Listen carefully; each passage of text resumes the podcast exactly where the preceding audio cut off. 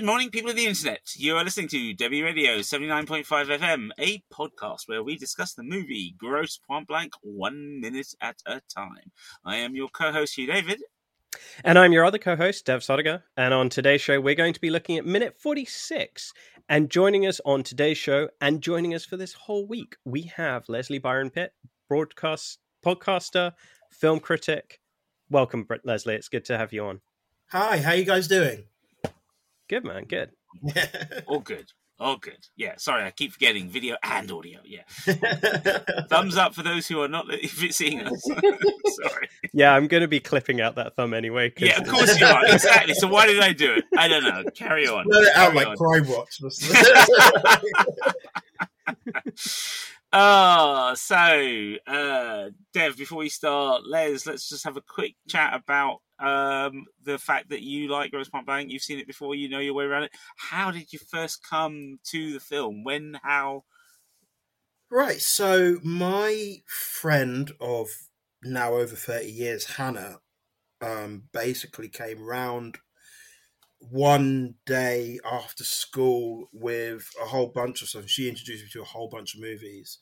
And um, so she introduced me to John Hughes and she introduced me to uh, Danny Boyle. Um, and she also introduced me to um, this film, George Armitage. Um, so, or to Grosse Pointe Blank.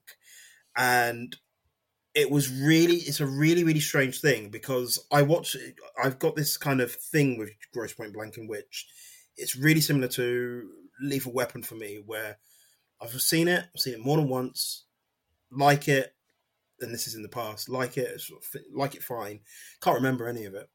Literally can't remember any of it. It's really, it, it's a really weird thing, but I think that's mostly because I've been, I watched it when I was quite young, Okay. um, '97 film. 97 film, I would have been in my teens, and even though I watched it, it was probably along those lines when I was just watching a lot of movies anyway. Mhm. Um, so I've seen this. I think it's the third time I've seen this film, um, and um, yeah, that's how I that's how I got got into into the movie. I've always liked it because I always liked John Cusack in, in that era. Mhm. Um, and one thing about Cusack in that era that's just brilliant. He's just got this kind of. It's almost as if he's looking at the. Ca- it, almost like everything's like high fidelity, where he's kind of looking at the camera and going, "Come with me on this trip." Um, and this is really fun because it was just. It's way more darker and cynical and against and and a very almost Gen Xy Mm. thing going all the way through it, which I found really, really funny. And I think that's probably one of the reasons why I don't, I've never really remembered it as much. It's just that once it's a film that once you get older and you're in the same positions as those characters, it grows on you and you see these little things that kind of pop out and um, just, I don't know. th- There's a very universal feeling about some of the stuff that goes in there, even though it's about assassins. Mhm. Yeah. absolutely, absolutely. So, Dev, this is your favorite movie of all time, and we have now reached minute forty-six. So, your pro- the the project is happening. It's going on. It's working. We're progressing. We've gotten further than a lot of movies by minute podcasts at this point. So I'm, I'm, I'm not Like upset. you like- As you like to remind people, I wouldn't know. Running gag, and you know, f- full disclosure, Les. I because you were one of the people, as I said last year when Dev first proposed this. I have no idea how anyone talks for an entire podcast run about a movie, right? you you and I used to do what hour and a, two hour and a half per movie, yeah. and then we still mentioned like five others. So you know, so it's And like then stuff that we have Yeah. to watch for the next time. yeah. So here we are, here we are, and Dev, we, we, I think we're doing pretty well. Yeah, I'm I'm I'm I'm stoked. I'm still really enjoying this process as well, which is kind of important, right? Especially when yes, you end up listening to each of these episodes like two or three times over during editing yes, and like all the coordination to make this happen. Like it this is this is fun. Um I actually did find out recently that there is another podcast that had attempted the Grosse Pointe Blank movies by minute thing. Mm. Uh, and So I was so gross, much Uh, very much po- much point. so gross, such point, much blank. Yeah, Um, yeah.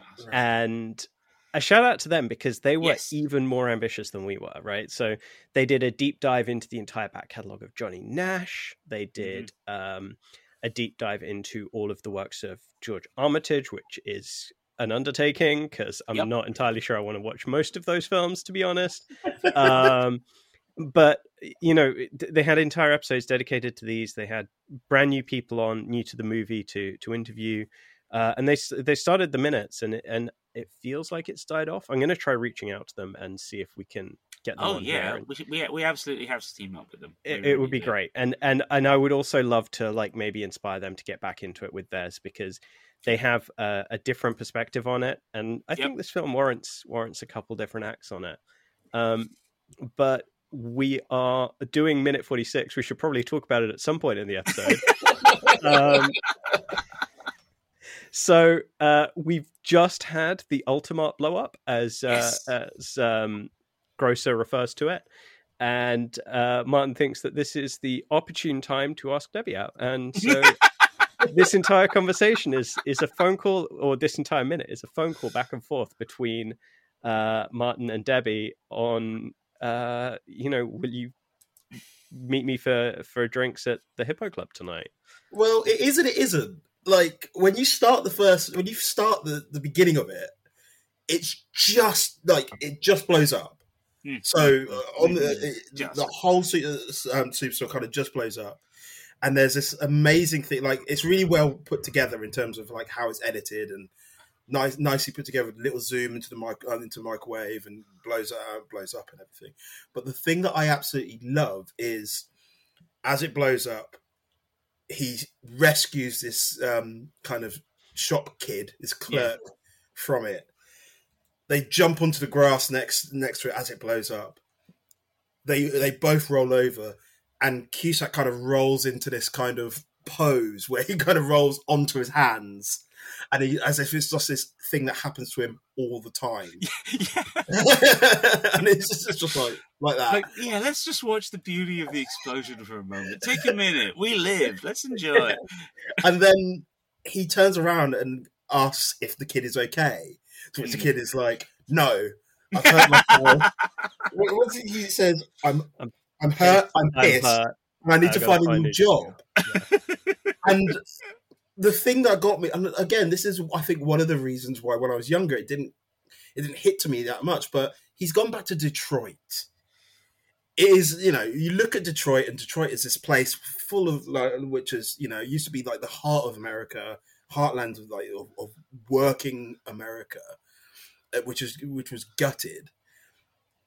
And the idea that this guy who looks way too old to be in to be working in that store anyway Mm. gets saved, and then he's like, "I got to find a new job," and it's just this element of kind of kind of kind of where America is at that moment in time, how Yeah. and capitalism, and you just I only just realised it is like when he's going back after ten years. All these guys have dreams that they never really realised. They're all in different kind of jobs, and they're all kind of all uh, all over the place, and and reality's hitting them. And there's something about that moment where he's where this poor guy's going, I need to find another job, and I'm like, oh my god, Yeah, it just hit me a little harder than, than before. It just there's something about it. There's something about that, and obviously in the minutes before beforehand that you guys have talked about, where Dan Aykroyd and um and Cusack are talking, and the way they talk about things, and the way they talk about their job, I think it's all very telling, and I think there's this underlaying of where people are in work at this at that moment in time, and it, it is a literally a throwaway line that you won't even think of in that moment. But for me, I, it just kind of opened my eyes to where that where that whole film and whole that, that whole world is at that Yeah. moment. Yeah, this this kind of underscores what you were saying earlier about this being something that resonates so much more when you're at the age where like your 10 year high school reunion invite has come up. This isn't John Hughes, this isn't Breakfast Club or say anything. This is the flip side of that. This is Yeah. the reality that you face after the the you know bright-eyed optimism of those films Mm. that just Mm. doesn't manifest for any of us, right? Like there's always, you know, for, for pretty much everybody, there is some aspect of their hopes and dreams coming out of high school that just never materializes. Yeah, Yeah. well, very much so. I mean, that's the thing. I ca- but I think that's the thing I kind of I really like about. It. I mean, it's so 90s. It's such a 90s movie, and it's one of those films that kind of fits in with singles and and uh, whatever Cameron Crowe was doing at time and reality bites and everything else like that. There's this really sardonic undercurrent that goes through the whole movie, and on top of it is this really kind of sparky, bright-eyed. Um, uh, how can I say like love story and and and stuff going on in there and it's something about george armitage as well because I, I recently watched miami blues and it's the same thing it's this really weird flip-flopping between kind of campy comedy and something really dark and pretty sinister Mm. um, Yeah. and that's what I liked about it. I mean, even in this minute, you know, Ace of Spades is playing on, on the soundtrack before before it blows up, and Mm. then he kind of goes into this conversation with um with it's Debbie, isn't it? Yes. So Yep. he goes into conversation with Debbie Minnie Driver, and there's something about the fact that there's this flaming icon of of capitalism just on fire and, and then he's having this really like, yeah, you want to meet where we used to drink at the, at the Hippo Club, and it's just like Yeah, what? Love amongst the burning ashes. it's there's there's and, it, and this is just the this is just the first minute I'm on, and I'm like, really? Come on! it's it's really good. It's, it's It it's is. really good. Really funny. Yeah, I have to say that's been as as Dev says. Well, this is why we're getting so through it, and why we're getting so much out of it. Is there is so much every minute. You know, even the ones we thought, oh, they're going to be boring. Something's there. Something's hmm. there that suddenly leaps out, and, and as you say, the the the the the landscape. I mean, the irony that they didn't shoot it in Detroit, they shot it all in LA. it's just like palpable because Yeah. okay, you know, LA will allow them to blow the hell something up in the middle of you know the suburb, but the the message, the the, the theme, the the notion of what this is all about is all right there. Um, there's also something interesting we we discovered when we were looking through the um through the the IMDb that the person who plays the Ultimart guy is actually one of the is it the sound editor was it or casting I can't remember but he's, He's, pointing to uh, something Yeah, location scout, I think. He's location scout. That's his crew member. But the thing is that he's gone on to become an award-winning location person as part of a team of location people. But like you can just like I I buy his acting because when he's doing this role, what you just said, that's true of his own job. Easy come, easy go. You know, it's the film business, right? Yeah, Yeah, very yeah. much so. Yeah. So I think I think that's quite a, a nice touch as well. There's a little bit of editing at play here as well. Right at the end of this minute, you've got um, Martin driving off, and uh, it, you know, before this minute ends, we're going to cut to a scene outside the Hippo Club. Just you know, a a compositional shot of the Hippo Club, but Mhm. inserted between those two is one last shot of the Ultimart on fire. Right? it's it's Mm. it's like okay this this business is out this new business is in it's just it's just the american concept of consumerism and Mhm. commerce and business at play right like Mhm. business Yeah. gone new business business gone new business This is 25 years before um, Fincher does the killer. Yeah.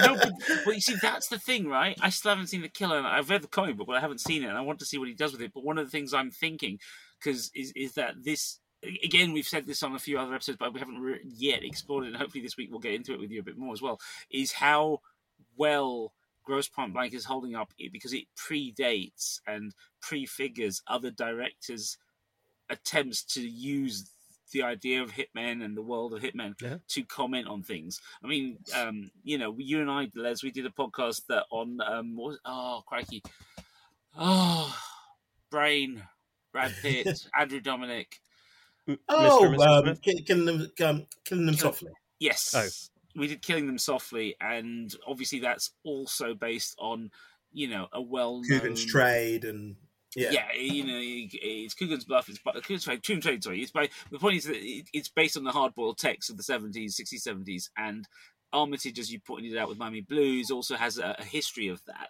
Also, so that although Grosse Pointe Blank is an original script, there's very much that sensibility at work. And actually, I'm think the more I think about it, the more I feel like you could do a really interesting double double bill with Grosse Pointe Blank and Killing Me Softly.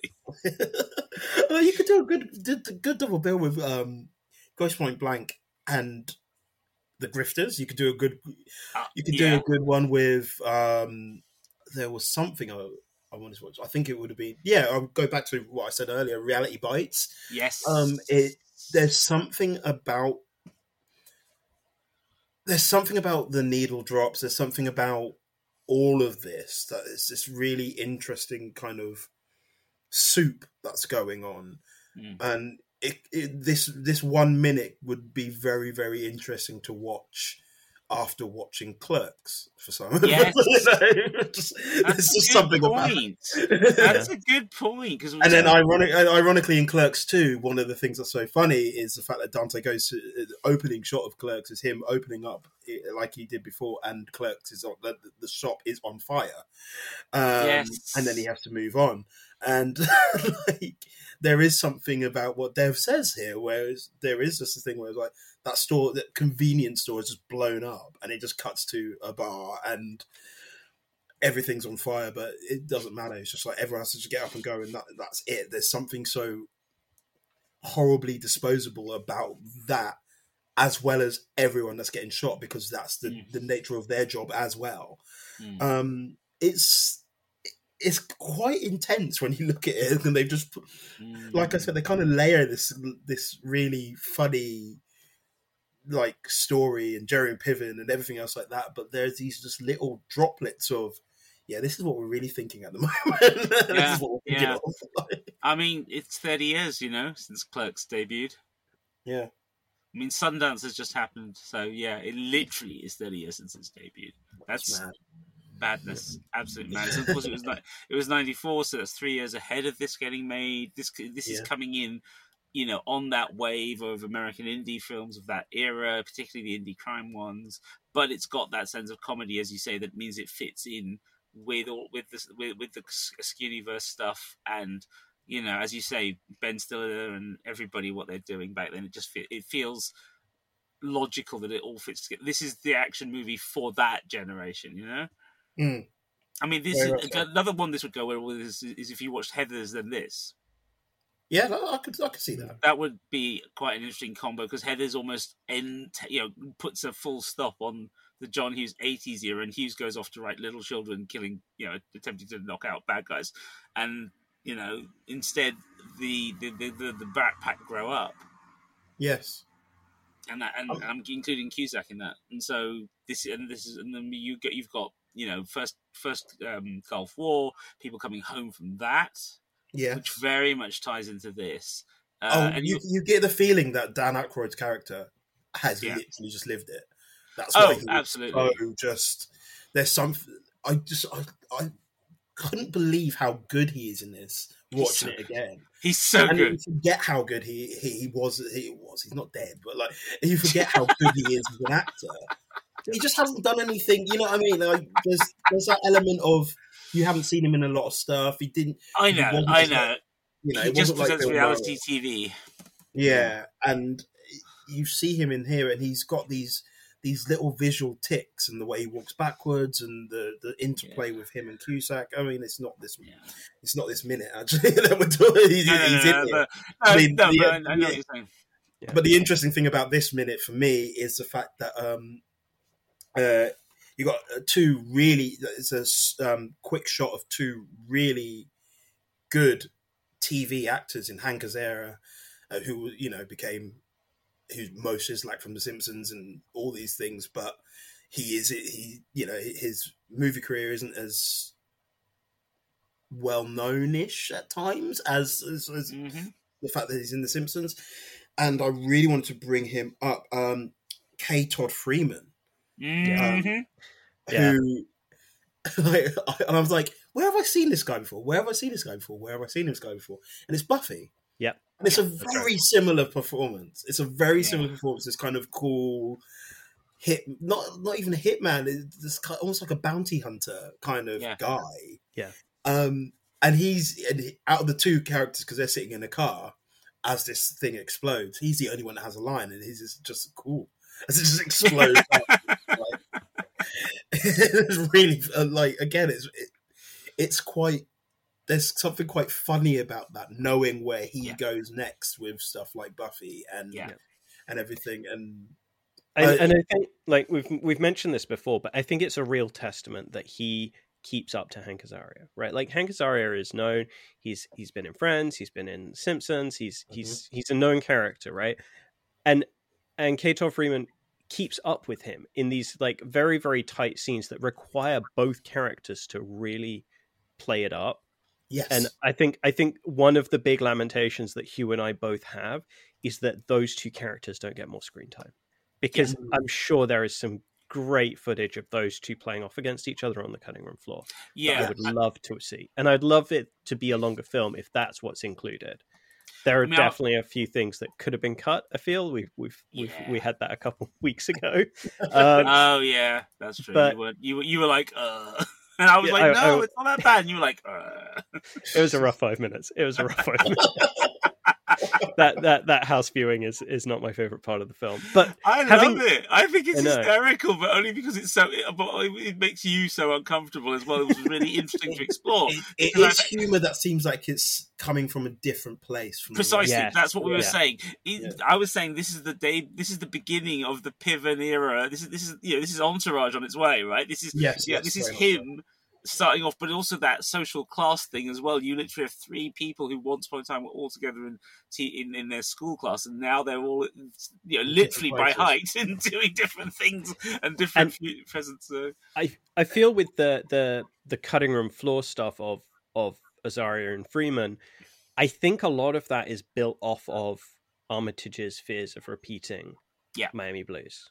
Yeah. It's it's because he didn't want those characters to be too uh, appealing to the audience. He and he was afraid that if they were, if they were too liked by the audience, then the end of the movie, which I'm not going to spoil because why would I do that? Uh, Mm. would play out badly for audiences, right? Because Yeah. audiences wouldn't want to see that outcome. Yeah. Yeah. your sympathies have to be in a very particular place because they are government agents. And even though, as we've discussed, we were pretty convinced that both Grocer and Blank are ex-government, the fact is they are private, you know, private contractors now. And so it's it, it's that classic thing of the American indie private contractor versus the government. And there's Yeah. a certain degree of casual cynicism on the part of the government agents because they're just they they know that they can just get away with stuff Yes. Yep. you know so uh right so as we come to the end of this we get to the outside of the club and it's we've we've we've practically glossed over the conversation with the driver in this I, yeah, and i think we, i think we should no i think we should talk about it at the start of the next episode I think I think so. Uh, also, I think there's a lot more conversation between these two to come up. uh, Precisely. in- So I think in we these should- 5 we'll- minutes, and I we'll think we'll tag it focus on on there. Yeah. Yeah. Okay cool so Well, uh, we- in that let's start the case, club? Uh, this was minute 46 of the Grosse Pointe Blank podcast, Debi Radio 79.5 FM, featuring your hosts, co writers, and co producers, myself, Dev Sodiger, and my buddy, Hugh David. Today's guest, Leslie Byron Pitt, podcaster, broadcaster, film critic, essay writer, general man about town. Leslie, where can people find you online if they want to talk to you? Um, anywhere where the name Afro Film Viewer is. Yes. Which, interestingly enough, nobody has ever nicked off you. You've had this for years now. Yeah, I've, I've, And it got a bit worried. You know? Yeah, no, it's, it's great. Every if I see that name, I know it's actually you, which is kind of crazy on the internet. Um, and that's on that's across all social media platforms as well Yes. as articles, blogs. Yeah. Um, folks can also find him. Uh, you've written for Empire Magazine here in the UK before. Yes, And you've been occasionally on UK TV and radio, haven't you, as well? yes, indeed. Um, I think the last thing I did, I did a, um, I did an essay for Dennis Hopper's The Hotspot uh, Mhm. with Radiance Films. So Who, funnily enough, released Miami Blues the same month. So there you Yeah. This is how it all comes together. bought- I, I literally bought a copy of before I got on, got, got on air with you guys Yeah. because I need to rewatch it again because it's really an odd one, but it's Yeah. interesting. Yeah, fantastic. Uh, and you can find us on uh, all good podcast players, including the one you are listening to and or watching us on YouTube, Twitter, aka X, Spotify, and in all cases, our handle is Debi Radio, D E B I Radio. Also, come to our website, which is debiradio.com. Once more, that's D E B I Radio. And if you want to talk with us, you can join us on the Facebook listeners group, Debi Radio 79.5 FM Fan Club. Sure was clear that all of this was new. Concentrating hard like a little girl, smoking for the first time.